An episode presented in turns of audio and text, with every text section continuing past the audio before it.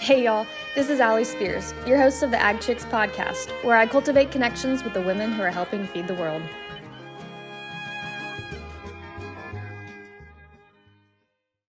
Brandi and I were just talking about how about how I was eating my lunch when the podcast started. right that but just having like our real lives being kind of chaos in a way and being hot messes because i can definitely relate to that um and it makes me feel better when people say that their lives are like that as well because then i feel like i'm not insane yeah, you're definitely not insane. That's not a, that's not happening. oh man but um brandi i kind of want to start off by just talking about like you guys are in kansas right Yep, yep. and that's have you always been in kansas or was that a relocation Um, so we live in the same county that I was born and raised. Uh, so so I've always wanted to live in Kansas. After you know, I grew up here. I've lived in Kansas my entire life, except for like 11 months when we lived in. My husband and I lived in Australia for almost a year, and we went there right after. I feel like your next question is like, why were you in Australia? So I'm just going to answer that in advance. yeah um my husband was a fulbright scholar when we were in grad school and so that pay a fulbright scholarship pays for a year of graduate study in a- another country. And you have to go where you can speak the language like you have to already be fluent in the language of the country you're going to go to. So that, he speaks english and that's really going to narrow it down for him. Yeah. He wanted to work with pigs. So basically that narrowed it down to like canada australia stuff like that. So we went to australia. We were there for about 11 months. We got married in January of 2011 and moved to Australia in February 2011 and we were there for the Oh. entirety of that year. Um, so outside of that, I have lived in Kansas my whole life. So I, li- I live in the county I grew up in. Yeah. Okay, but how cool to live in Australia. Where in Australia were you guys at? Uh, we were stationed or like focused in Melbourne, um, which Okay. is like, you know, the uh Australia is like kind of an upside down heart. So Mm-hmm. if you think about like where Florida is in United States, that's where Melbourne is. It's part it's uh the capital city of the state of Victoria. Mhm. Um, it's the southernmost point of the mainland of Australia. There's a little island down there called Tasmania, which is beautiful and lovely, and everybody should go to it. But we we're north of that, so we lived in Melbourne, but we were fortunate to be able to travel around. Um, we got to go to lots of different places, you know. So that was really good. It was a great experience. I encourage everybody to get out of the United States and see other cultures and see and hear other perspectives on things. Yes, for sure. Uh, Australia was. I went there for like four days, so I can't even not not eleven months. Can't relate to that. Uh, but it was like still four days. Like that's still outside of the comfort zone. So good for you. yes, but that's Where definitely somewhere I want to go back to. Um, so we were in. Now it's you're gonna stretch my memory here. We were in Sydney for I think two days, and then um, the Blue Mountains. If Yeah, that's yeah. yeah. You don't think and- mountains, you think of Australia, and they're not like the mountains we have in the United States. They're like red mountains with not pine trees on them, but they are Yes. blue mountains. Yeah, that's in uh, Queensland. Yes. Yeah. So we were there for I think two days as well. Um, but that was like on a couple location trips. So we were in Sydney, we went to Fiji. Um, Actually, I think it's in New South Wales. Actually, I think they're in New South Wales, like Victoria, New South Wales, Queensland. I think that's how it goes. Sorry. okay, no, that that makes sense because I was like, I know where you're talking about, but I don't think that's where I was. So me um, um, about where they where are. it is, I have to yeah. look later. Yeah, if they're which state they're in. I have my states backward. But anyway, you went to Fiji. How long were you in Fiji? We were in Fiji for three days, I think. Um, and that was such an incredible experience. I would definitely go back to uh, Australia, Fiji, and then we were also in New Zealand, which was also just absolutely beautiful. So I would I'd go back, highly recommend all of those places. I have not Um, been to New Zealand other than like when we lay over on the way to Australia. We always fly into Auckland. We have like a two hour layover before we fly the rest of the way to Australia. But we honeymooned in Fiji. And so we were there for like eight days or something like that. And that was really nice. But it sounds like maybe you were like on an ag tour or something like that. Or So were you we it like, was so many um, time, spots in like a short amount of time. So what were you doing? Yeah. Yeah, and then we finished in Hawaii. So it was like I want to Oh. say we were gone for like 2 weeks total, but it was a couple days in each of the locations. Um it was actually through EF Tours. My AP biology teacher in high school was like certified to be a tour guide through them, and so she basically opened up to any students who wanted to go. So I think there was about 25 of us that ended up Oh my gosh. Um yeah, so it was really fun. That was before my senior year of high school. That's awesome to get to go Yeah. do that when you're in high school. Yeah. Very cool. yeah, I always like attribute that experience to me being so independent as a traveler now because that'll teach you how to pack in a carry on and get through yeah. pretty quickly. yeah, absolutely. Absolutely. That's great. Yeah, it was a very cool experience. Um, but for you, I'm assuming as well, unique to see kind of that side of the world in agriculture as well and kind of experience that. Or was it mostly just kind of cultural stuff that you guys did? No, it was agriculture. I mean, he was working, his master's is in um, swine nutrition. So he was working on, I mean, he had a project designed that he worked on like while he was there. And so while he was doing that, I wrote my master's thesis and I did come like other some other like jobs. So I was a tutor at a so universities they're like they're all called uni- a college is called a university and then like the what we would call a fraternity or uh what's the other one fraternity sorority so what we would call those they call those colleges and so okay. Um we actually lived in a college house there like on campus of a, of a it was basically a co-ed fraternity and sorority and we were like basically um, because I was tutoring classes, we got the opportunity to live there. So I tutored classes. I was a teacher's assistant, and then I also was a graduate research assistant there, or like a research assistant with the University of Melbourne, that where my husband Hyatt was doing his project. So I helped on projects that involved sheep, which was not something I had ever done, like sheep projects. We don't have a lot of that in the United States, but I helped with a lot of like heat stress and um, like agronomy type experiments with sheep and helped with um, did helped him with his pig research and his swine nutrition research and did some stuff with dairy cows and rumen fluid so i got to do a lot of different things but and then i was a I freelance that's how i got started freelance writing um, and so i did all of it so his assistantship or like scholarship money paid our bills and our rent and stuff like that and you know and then the money that i made on these all these many side jobs paid for us to go to all these adventures around the rest of Australia. And so we saw, I saw the different kinds of agriculture, you know, like they have a lot of canola there. They're not growing much corn, if any at all. It's a very water intensive crop and they don't have a lot of water in Australia in terms of rainfall and, or just in right. general. Um, and so there's lots of differences in agriculture um, and food production and just food consumption in general. But we also got to see a lot of the cultural differences as well. We were in, um, we were based out of Melbourne, but we went to Perth, which is the far west coast. We went to Northern Australia, which is kind of deceiving because like the center of the country is technically in the state of Northern Australia because the country is just so big. So we went to what they call Ayers Rock, but in the indigenous language, it's Uluru. Uh, we went to Adelaide, which is the capital of Australia twice. Uh, we went to Sydney, of course. We went up the Gold Coast, Cairns to also went to uh I can't remember the other place we went to. Went to the rainforest up there, one of them up there. Uh, I feel bad that I can't remember the name of it. It was 12 years ago. So anyway, but we got we did it had a good mix of um, city and cultural experiences um, you know, the arts and theater and stuff like that. But we also obviously spent as much time doing agricultural things and out in the country as as we could. So it was it was a, looking back, it was a really really valuable experience, and we still have friends from there that we stay in contact with. So I would it was really hard. If you ever want to test your new marriage, get married and move ac- literally across the world. Um, this was before smartphones, so you couldn't just like FaceTime someone, um, couldn't just like pick up a phone and text. And so move across the country and be newlyweds by yourself with no family or friends to support you. And that with if you can get through that you can get through anything. That's what i was going to say. What a just like leap of faith right? Like hey let's yeah. get married and move across the world. Yeah i mean we had been planning to get married. Like that yeah. wasn't a last minute thing. Right. Movie like i needed we i wanted to get married before i like followed this man literally yeah. so um that sped up the process a little bit. We were still engaged like a year before we got married but i would have preferred to have a fall wedding instead of a wedding where a blizzard blew in the day oh, before. so that's okay. It worked out great. Everything is fine. Um but yeah so that was our australian adventure and it was we really liked it. Well how cool. And so what did you get your master's in and what did you focus on? My master's is in animal science behavior and well-being.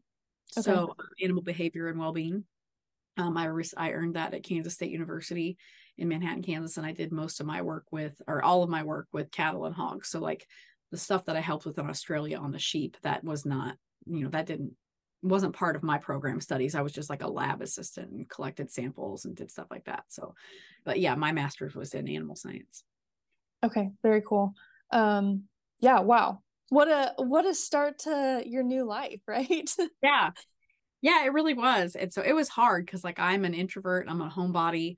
I had been out of the country a couple times before then. Like I'd been overseas to Europe on a study abroad trip with a with a, you know, with K-State College of Ag and I had been on almost a 3 week trip to South Africa with the College of Ag. So like I was experienced with like traveling out of the country um and going overseas and stuff like that. But being that far away from family and friends and like having no like having to make new friends um and just being like cut off basically that was that was really hard for the first yeah. So. for sure. So then you guys came back and then what kind of happened after that? Like settling into obviously life uh, back in america. that? Um so we moved back like in december of 2011 so we were in australia like 10 and a half months or something like that 11 months yeah t- something like that and then Christmas and stuff. And then January moved back to find somewhere to live in Manhattan and went back and um I finished my master's um in that spring, early summer of 2012. Okay. Um Hyatt, my husband, he finished his master's sometime in there. Uh and then he started on his PhD. And so then I went to work for a after I finished my thesis and my master's, I went to work for the Beef Cattle Institute, which was part of Kansas uh, K State Research and Extension and I did that for about a year. I was the communications coordinator there. I helped promote um, beef quality assurance, things like that. And then after, I mean, so we were just in Manhattan, and Manhattan is a lot of fun in the uh, a college town is a lot of fun in the summer when they're still all like all the college students go home. And so that's really it was really enjoyable in Manhattan. And like so we were married and we waited six years before we had kids. So being married without kids and not but like not being in college and actually having like a real income that was i mean you get to do a lot more stuff and so right. it was fun to go to i mean it was just it was a lot of fun it was a, a chapter of my life that i look back on fondly so right yeah no we so i live in Bryan College Station area where Texas A&M is. Uh, mm-hmm. so I can relate to that because I'm a student in terms of like graduate student, but then I have a full time job as well. And mm-hmm. so the town definitely changes when the students are not here, but yeah. then you miss them when they come when they come back. You're excited that they're back too. It's kind of a interesting dynamic of like the outside, but still being involved in it. I don't know. Um, so I don't. I, I, wasn't ever really excited when the student after I went and finished my master's, and I'd been living at this point. I've been living in Manhattan for like six years or seven yeah. years. Okay, I'm. I mean, I know they have to come back, but like traffic is back. You can't buy anything at the grocery store is sold out. Grocery store, yeah, traffic. Can't one get into favorite, restaurants. Yeah, one of my favorite things in the summer for my husband and I was to like we didn't have any cattle or anything at the time. We just had the horses and our dogs, and so like it was and we both worked in like he was in the grad office and I was at my like at a full-time job but like we would go and like you know have cheap you know happy hour drinks or whatever at the right like at the empty Aggieville, you know, during the yeah. summer. That's always really enjoyable. Like to no, we don't need to go out and do like a pub crawl. It's just enjoyable to like go to happy hour and not be like crammed and just like enjoy enjoy it and then still be able to go home. So I don't know. I was always a little salty when they came back, but everybody has to go to school. I mean, I guess not everybody has to go to school, but like they got to come back. It's a college. They got to come back. Yeah, kind of need them to keep yeah, things going i guess. are the lifeblood of a college town so you kind of have to kind of have to come back. Yes no I, uh, I, I understand that as well though. Yeah traffic and just ease of getting around town when they come yeah. back is difficult. Yeah. Um so then okay you graduated um you guys were in manhattan and then you moved out of manhattan um yeah we left now yeah so in 2015 my husband finished his phd he i guess he defended his ph we moved in august we moved in july We moved on july 31st so he wasn't quite done with his phd yet he was defend our lease was up though so it was like we're not going to sign a new lease because we need to move like he's right. going to finish his phd in september so we're not and our lease is up at the end of july so like you know yeah. we just moved so we moved back to where i um grew up, my husband had interviewed for like 13 jobs or something like he had like 13. Let me rephrase that. He had like 13 job offers. Wow. and so we had decided that um we wanted to be close to one or both like one or like our family he's from ohio i'm from kansas so we can't live near both of them right, Right. we also didn't want to live in you know like six or seven hours from both of them because we don't have a support system we know we wanted to have a family and kids so like it's you know so we lived in we moved to where i'm from um he got he has a great job. He was offered he was able to work remotely. He had to travel quite a bit when he first started but so we moved down here um took us like six or eight weeks to find a place uh, get an offer made and like all that it was kind of actually a dramatic issue with the former owner or the person that owned the house. So we lived with my dad for like six weeks. Um yeah so that's always fun being an adult and moving back in with your parents no matter how Yep. long uh but yeah so we moved back to southeast kansas in 2015 and um by that time i was working for the national cattlemen's beef association uh, and i was remote. I started working there in 2013 so i was already remote so it wasn't a big deal for for me to move down there and and or down here and remain remote. So uh yeah and now we're here. We've been on the ranch and don't anticipate moving anytime soon so Yeah. And so you were remote before remote was really a thing, right? yeah i was remote before that was like uh Cool. It was before it was cool to be remote. i guess yeah i've been remote for it'll be 11 years in april Okay, very cool. Yeah, that's awesome. Um, and so you guys moved to the ranch, and are is do you have family like traditions in ranching, or how did that kind of um evolve into now? I grew up on what you would call like a hobby ranch. So we had 4-H animals. Always had like show pig or a couple show pigs every year for the fair and some show sheep, bucket calves. You know, we've always had rope. We always had calves and steers, rope and cattle to rodeo. My family has rodeoed. Um, my parents rodeoed. I rodeo still. So like we always had cattle growing up and horses and stuff like that. But we didn't have any cattle that we like contributed to the food supply. Okay. Like that was never the goal, like production agriculture. So that's why I call it a hobby ranch.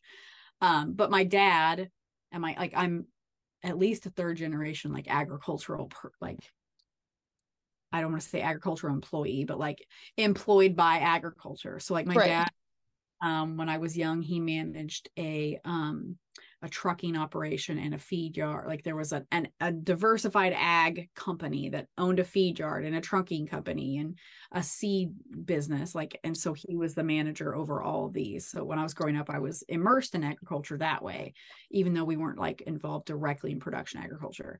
And before my dad, my grandpa cowboyed on, you know, all over ranches and stuff like that in the Midwest. Um, and so like like I said, I've like a third generation employed or involved in agriculture, but this is, you know, the first time we've been now like involved in production agriculture for like seven and a half years. My husband's family, however, he grew up on a diversified crop and livestock operation. His parents had a small cow calf herd. They still do. Um, you know, they have um they farm corn and soybeans and maybe occasionally wheat in northwest Ohio. So um yeah, he grew up in this like production ag lifestyle. So Okay, and like uh, you asked about family like i live and my dad lives a mile away and his two sisters and my grandpa and many of my cousins all live within like seven miles so like a lot of my family is like right here in this county so right. Well, that makes it nice, especially now with the girls and everything having kind of Yeah. family close. yeah absolutely i mean it's um i don't know how people who don't have family nearby um have kids and jobs and hobbies and things like that. Like i imagine i mean that's just seems that just seems like insurmountably difficult. So because i know that we would be i mean it would it would just be so hard like hard beyond belief for us to have kids and all these cows and both of us have employment that uh, that we have to travel. Like i don't know how we would do that without family and friends so Yes. Yeah, no, I agree. I right now, so I live in Texas, but I'm from California and my whole family is still in California. And so I keep telling them like, "Hey, uh you need to go ahead and make the decision to move to Texas because once I get to that point in life, you're going to have to be here." So we'll see how that shakes out, but Yeah. I yeah.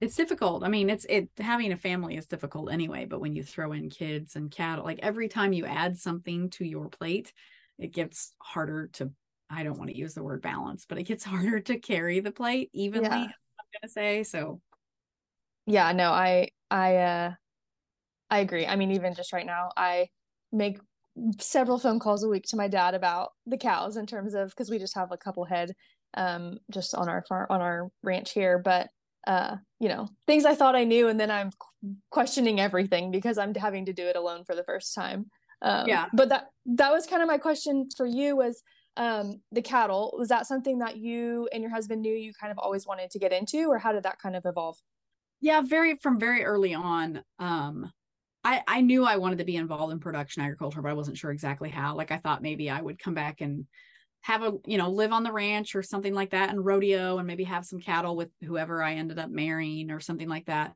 I didn't have like a real clear vision.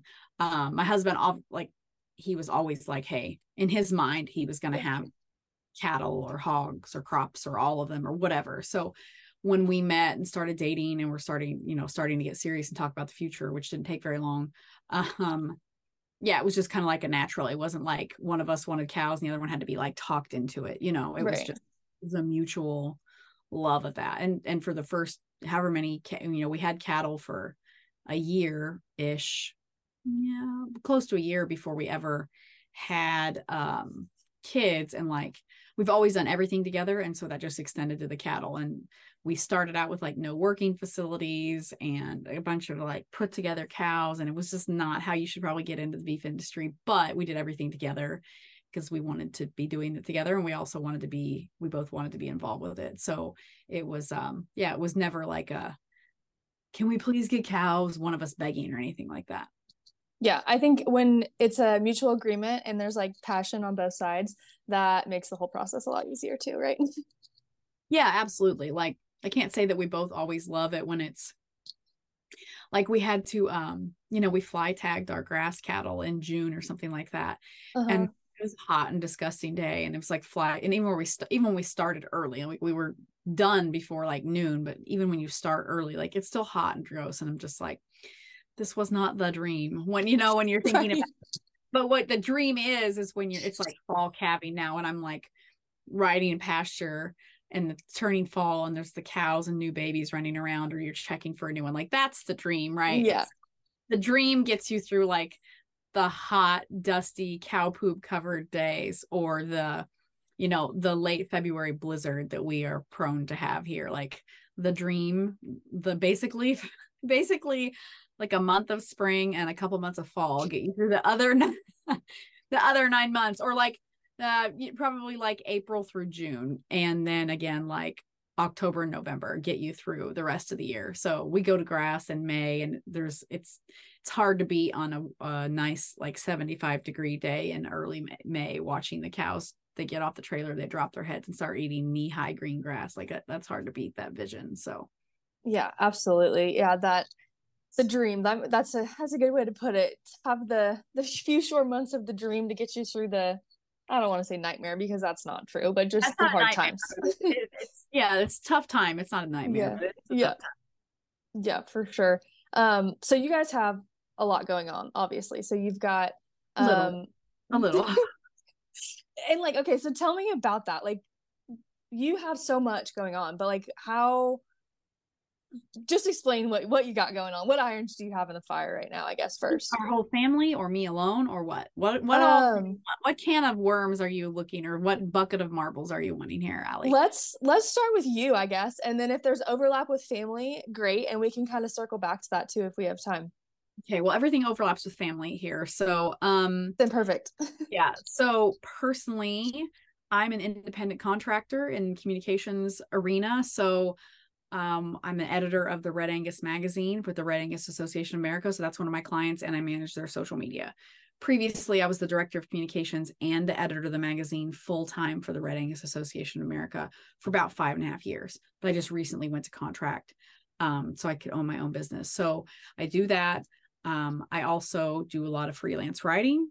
I, why am I forgetting everything I do? I do a lot of freelance writing. Um, I have I host a podcast. Excuse me. I host a podcast called the Beef Podcast Show. I um, have a video series on Acres TV. So that's behind the scenes ranch life and then also ag commentary about like ag issues or po- food policy or things like that. So I have the video series, hosting a podcast, freelance writing. Oh, public speaking. How did I forget that? I do a lot of public speaking, whether that be um, as a keynote speaker to groups across the country, um, to leading workshops about social media strategy and growing your brand, um, to hands-on workshops about like how to craft a response to fear-based mar- fear-based marketing. So I do a lot of um, public speaking. I do um, I lead mastermind groups with um, like if you have a, a group of ag influence or something like that and they're they're trying to like bounce ideas off each other like how they can make an impact or how they can tweak tweak their strategy. So i lead like a mastermind group you know i have periodically offer my calendar to a group of a set number of people and they can con- like we just do the group mastermind. And so i lead those. Um i have video series. I do a lot of you know i do i don't do a lot i do brand partnerships that i believe in yeah. that we are part of our everyday practices so i um i don't take on a brand partnership if it's not a product that i'm already using or a product that i believe in or an idea or a company whose um, values and thoughts align with mine so i do select brand partnerships in that. So that I think that I think that's everything. Those are all my like employment irons, like the different contracts and and ways that like my business has grown. Um and then as a family, my husband has a full-time job. He is the um, U.S. director for a swine feeding technology company that is it's a worldwide company, but he leads the U.S. division. Um, that company is called Jyga, J Y G A because I know it sounds weird to say Giga, so it's J Y G A Giga. Um, then we also have uh, we have our purebred um, Gelbvieh and Balancer seed stock operations. So we sell bulls and heifers.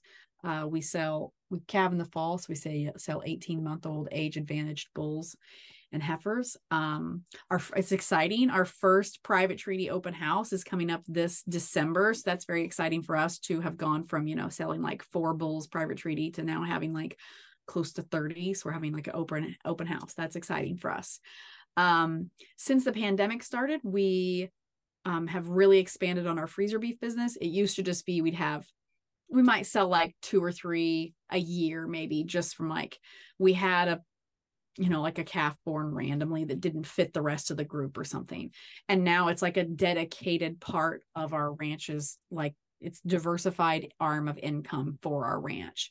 And so that's really grown tremendously. We have some awesome repeat customers and we're always like, you know, getting more people. We live at like an hour from Kansas City, um, the Kansas City metro area. So it's you know we're close enough to be able to connect with consumers there because we do not ship i'm not shipping beef i do not want to devote that much it takes so much time to do that so i'm not doing yeah it and then so we let's see we have the purebred cattle we have the freezer beef.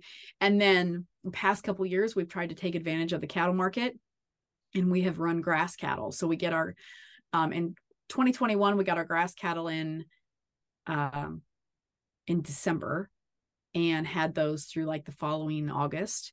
And then in 20 this past year we actually didn't get them until March of 23 and then we just sold them a couple we just marketed them maybe 2 or 3 weeks ago or something like that. So but we're trying to take advantage of the market. We are not going to become full-time stocker operators. It's not something yeah. that I desire to be. I don't have I'm pretty I'm usually pretty comfortable with risk. I'm not that comfortable with risk. I feel like it takes a very special person um, to want to be a stocker operator like as their full time. And I respect people that want to do that, but that is not something for me. I get anxiety as I think about it. So yeah, it's a lot. More power to those folks. I hope that they continue to do a great job of it so that so that that doesn't ever have to be something I'm forced to do is become a full-time stock operator. Um, so I think that's it. Oh, and then I rodeo as much as possible. Like as much as possible. I wrote before you and I got on the phone. I told you I was outside. I rode two horses. I went to a roping yesterday all day, and then I'm going to a uh, roping tomorrow. We're since this is September now, we're like out of rodeo season for the most part, and into like jackpot season and stuff. So I'm trying to, and generally, the fall and winter is when you work on your young horses and like work on yourself so that you're ready to go when summer hits again. So yeah, and then we have two kids. So so you're lots of spare time. Yeah. I don't like having spare time though, because I always feel like I mean, I like some spare time, but when I'm just like if I have like a whole day, I'm like, and I just were if I if I were to spend a whole day watching football, which I absolutely love and I would not hate that, I would probably at the end of the day be like, man, I could have gotten a lot done today. Like, why didn't I at least have my laptop on my lap? So I like we try to play hard and but we also work really hard. So yeah. Usually, usually from like 8 to 10 30 or 8 30 to 10 30 or 11 at night is our t- is like our time to de-stress. I work i work on projects at night that i didn't get done during the day or i um we watch football as much as we can. So like you know march through march through august is there's not a lot to watch at night. So yeah. uh, but anyway yeah i mean it works for us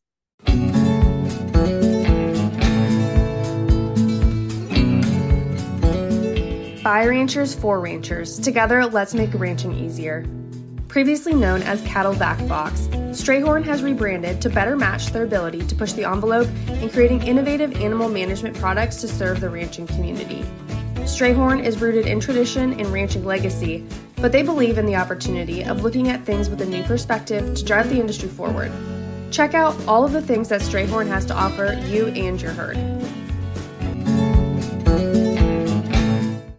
But yeah, I- no, I think it's sometimes I'm the same way. Like I like being busy and having things doing. Like I feel like I'm at my best when I'm have a lot going on. Um, but I think that is intimidating to people too. Like they don't understand it. So when I can talk to somebody who does get it, I I really enjoy it because um it's just I for me I just wouldn't have it any other way and it, I life without all the things doesn't make sense to me. Um yeah, I think I would be bored. I don't know. I maybe I, I think I'd be bored or not as productive if I didn't have most minutes of every day planned. Yeah. I'm really good at multitasking and I'm very, very efficient with my time. And I feel like I wouldn't be as good at either of those things if I didn't have such like a full schedule. Yeah. No, I agree. I think keeps me sharp. yeah. Yeah, absolutely. Yep. So how did you going back to kind of the beginning of that, all of that, how did you get into the communication side? I know you said you like started doing freelancing when you guys were living in australia but how did you decide like that's the route you wanted to take kind of career wise was the communication side of stuff? Um so i started my blog buzzards beat which is my last name with an s buzzards beat and i started that in 20 2009 so it's been 14 years ago um in october actually. I, I have to do i need to plan something i don't know but it's been 14 years. I started that blog because I, I went to Kansas State University, which is one of the, you know, the top ag universities in the uh, college agricultural universities in the United States. And like the K State Collegian, the school newspaper kept like printing these anti ag op eds. And I was like, well, that's not okay. And so I wrote one to respond to this. And I like broke the first rule of a letter to the editor, which is like, check the requirements. If it's only 300 words, don't write like a 600 word essay. Well, I sent in a 600 word essay and they were like, um, no, thank you. And so I didn't know what to do with it. And I talked to a journalist who used to work or uh, used to work for Drovers. His name's Chuck Jolley. He's very prominent, very talented writer and journalist in the cattle industry. And he was like, well, it, I asked him like, what should I do? I want to get, how do I make my voice heard, et cetera. And he was like, well, send it to me and I'll let you know like what I think, et cetera. I thought he was going to like edit it and make it better. Um, he just put it on drovers.com instead, which was great. And I thought, oh, that was cool. Let's do that. And so I started my blog. And then from there, it was just writing. Um, a lot of it was just writing about ag issues and things like that because I didn't have cattle at the time. So it was like kind of all encompassing of ag, um, a lot of like animal rights activist type updates. Um, and then it really wasn't until I was like in grad school. I guess I was in grad school at that time anyway, but I was a little further into grad school and I was like, I really like doing this. Um, so that's when I started uh, you know, I was blogging more. I was in a group uh, called Food for Thought at K State. It was just like a, a, a grassroots advocacy group led by students, and so I was writing press releases and stuff there to promote events for them. And then, you know, I went to Australia and was freelancing, talking about our agricultural experience there to try to get things under, you know, get some experience. So I would say it was like really that 2010 time period where I was like, this is kind of what I want to do.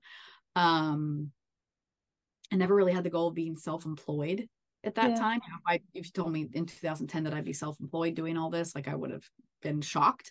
Um, but came back, continued when I while I worked at the Beef Cattle Institute at K State, I continued to um, freelance for different ag publications like Drive magazine and Boer Goat magazine, things like that, and get my feet under me with it. And then um, I had already been doing advocacy work for at that point for like almost two years or three years and I had writing uh, writing samples under my belt and stuff like that. So when the job opportunity came open at um, NCBA and it was an advocacy and issues communication based position, like it was kind of right in my wheelhouse. So I applied for that.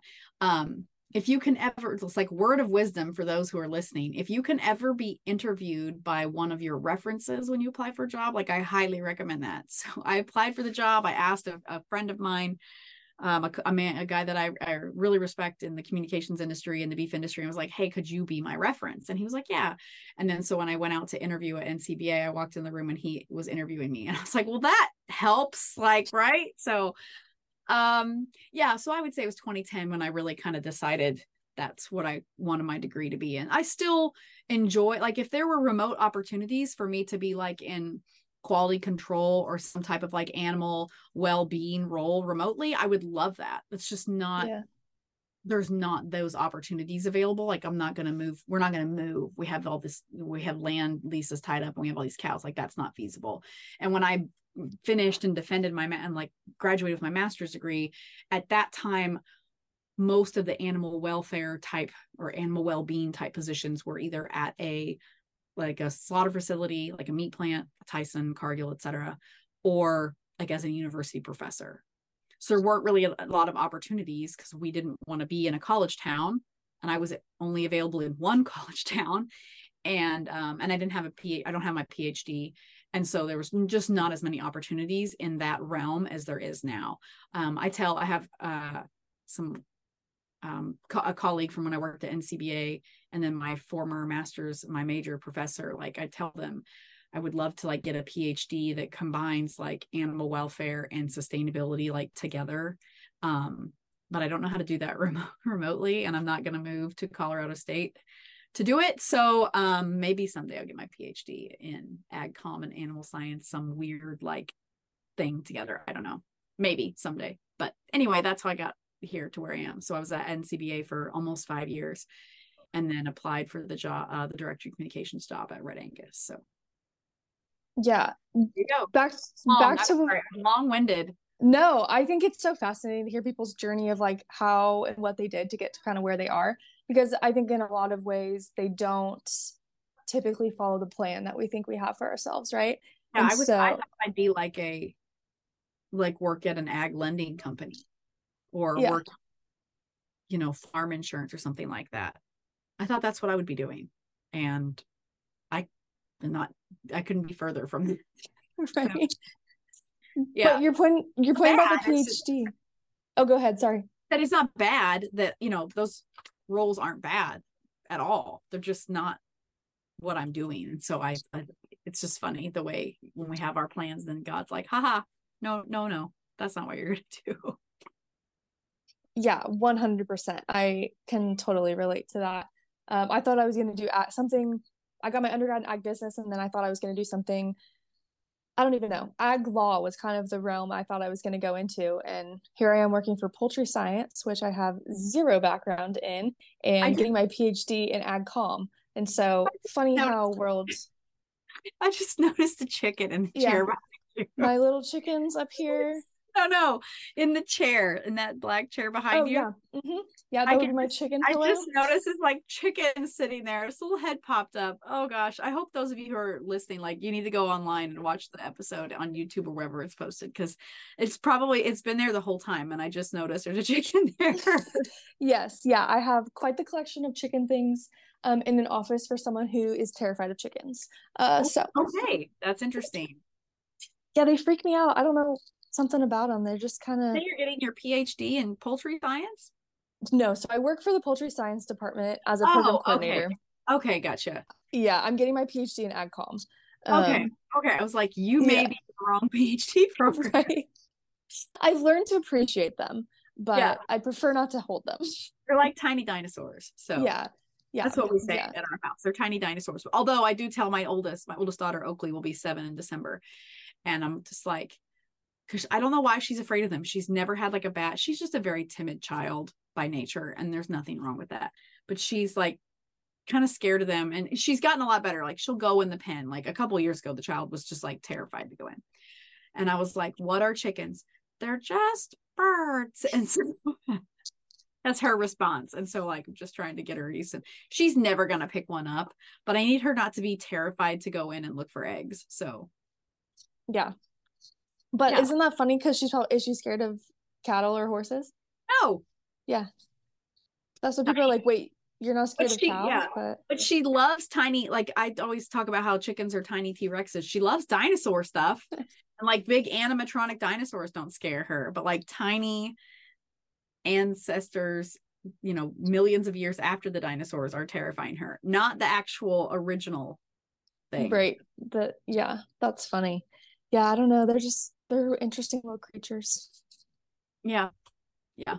Oh about man. kids or both? What? I said are you talking about kids or chickens?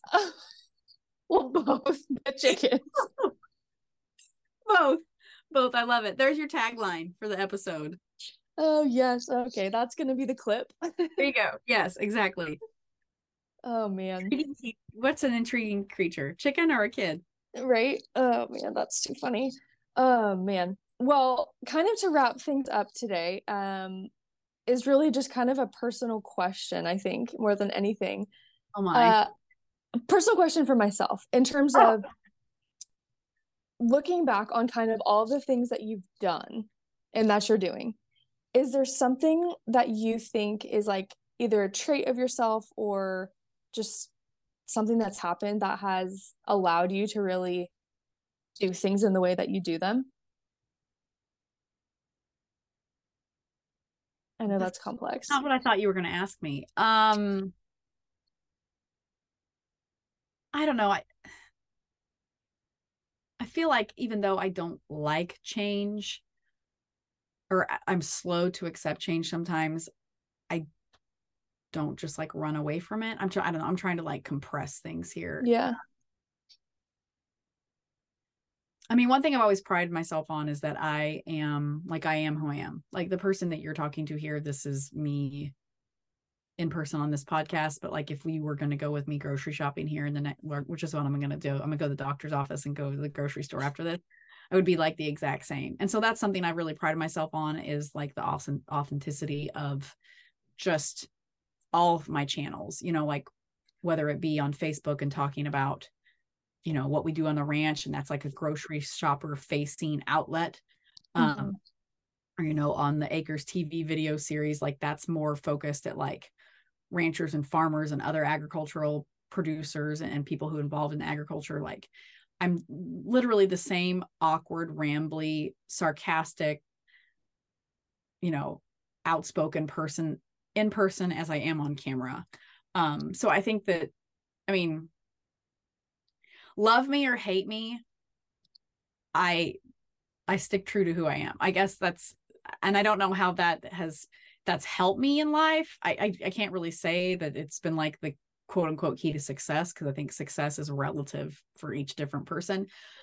But yeah i guess love me love me or hate me no one can ever fault me for being like fake. So i kind of always hang my hat on that. And so when i do get approached by a brand partnership generally they are asking for like authenticity. And i'm like well i can do that because i literally don't know how to do anything else. So um yeah i guess maybe that's it. I don't even know if that answered your question but no it, it was it awkward definitely did. gambly, which is true to form for me. No, it definitely did. And I think that's so important, especially like in the world that we live in where there's so much comparison and like seeing quite literally what other people are doing every hour of the day. I think Yeah. that's something that can be lost sometimes. So I think I would that's like that. important. I, I have tried to be like that. And this isn't focused at like any person directly, but just like the the realm of people, whether it be mommy bloggers or home decor influencers or whatever it is, like their photos always looks like everything looks so like polished and perfect. And I have tried to do that and I literally cannot do it. Like I don't know how to make things look so perfect. I, I don't know how to do that. I mean, if someone taught me how to do it, I would probably do it, but I just I don't know. And so it it feels like too hard to try to be that way honestly so i've just it feels easier to just be myself honestly. Yeah. So easy thing i don't know i'll just take the easy thing i guess. Yeah no i get that for sure. What do you think i was going to ask you? Oh i thought you were going to ask me if there's anything i would like change or oh. advice for someone like getting started in your career or something like that. And I, I had an answer for that and you didn't ask it. So I feel stupid because I was sorry. I'm sorry. It's oh, okay. man. Would you like to answer that as well?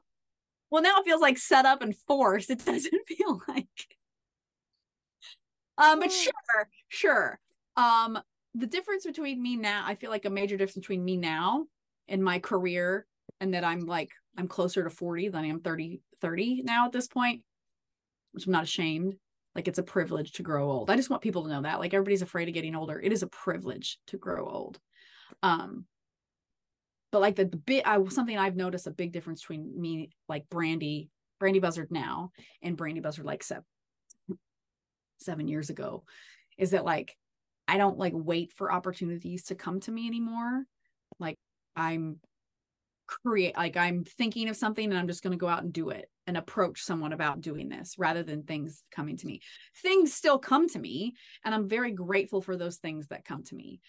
But I'm also working to create my own opportunities and not just yeah. hope that some the phone rings or hope that I get that email. Cuz sometimes the phone doesn't ring or the email doesn't come. So what are you going to do in those cases? So I'm I'm working and Brandi up until about the age of close to 30 did not have that mindset. Like in high school, I was never like, you know, I want to achieve this and this is a program in college I want to do. You know, like that's not the way I was. I was just like, you know, waiting for things to come to me. And that's fine if things are coming. But yeah, I, I wanted to make things happen for myself. So no, I think that's also like such an important thing. Uh, not to keep talking about like today's society, but I think a lot of younger people are in that mindset of oh it'll come to me if i wait or sometimes you have to go out and do it yourself too. And it certainly can. I mean it certainly yeah. could come to you. You know like i got my so i got my start public speaking. I you know i was a public speaker all through high school and co- like with 4-h and ffa and i was really good at, at public speaking and ffa and in college i did public speaking things like clubs and stuff like that and presentations. And then you know my job at ncba i traveled to lots of different states and did advocacy trainings and issue and like I trained people how to be on TV and I trained them how to be advocates and so I had to speak in front of people and so you know the public speaking was a skill I gained through my career and then it turned into a actual career because people would call me after I left NCBA and say hey can you come talk about advocacy? And I was like well I don't work there anymore but I'll still come and do it. And so that's how it started is people were just calling me.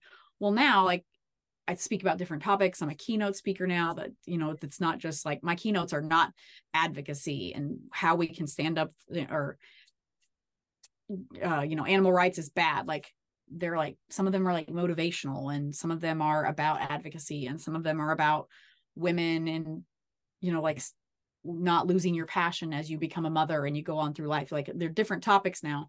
And I have to like go out and make those opportunities happen. And so it's people certainly still do call and email, but I'm not going to rely on just hoping that someone calls or someone. So you can do both. Like it doesn't have to be you only get calls from people or you only pitch yourself or you only make opportunities. It's it's both. Yeah. No, I agree. Could not agree more. I think um yeah. The high anxiety risk averse buzzard does not like to wait for gets nervous if things aren't happening so i have to like make busy myself with making something happen so right the non-stalker brandi would is not about that but the business yeah. brandi is yeah yeah the the not a stalker operator brandi does not does not have to wait for stuff to come in so I get that. I get that. Well, I really appreciate you uh, taking time to sit down and chat with me today. Uh, I think we have covered so much good information in so many different areas. Um, so I'm so excited for everyone to hear this episode. But if somebody is wanting to get in touch with you, what is a good way for them to connect? Okay, well, if someone to get in touch with me, my name is Brandi Buzzard and I'm loud and I have red hair. So literally, if you Google me, it's pretty easy to find me. Um, however, if you're looking to follow or you know learn more, or whatever. Um, I'm on Instagram at Brandi Buzzard. That's Brandi with an I and Buzzard like the bird. My Facebook page is Buzzards Beat. So plural buzzards. Pretend there's two of them. Beat, B E A T. Um, and then I have my series on Acres TV. That's watchacrestv.com. Acres is a free streaming service. You can get on Roku, a tablet, you know, any smart TV. It's just like a regular channel. Like it's an app that you add like Disney or you add Amazon Prime, but it's free and it's all agricultural content, entertainment, markets, education, all of it, all free all the time and um, so i have my series there it's behind the ranch but it also has like different discussions of ag trends and issues and policy and stuff so i would love it if you guys would reach out to me there so instagram facebook and watchacrestv.com awesome uh, well again thank you so much and i thoroughly enjoyed getting to chat with you finally um, and i can't wait to see all of these things continue to um, flourish and continue to watch you kind of be a voice for agriculture well, thank you so much for having me. I like that hour flew by. and We could have kept talking. I could have been I've been happy to talk to you for another hour, but thank you so much for having me on. It was really, really great to talk to you. And I hope that our paths cross like in person sometime in the future. Thanks so much for tuning into this episode of Ag Chicks. Don't forget to follow along on social media at Ag Chicks for more agricultural related content. And also be sure to check out your favorite podcast gear from www.agchicks.net. We'll see you next time.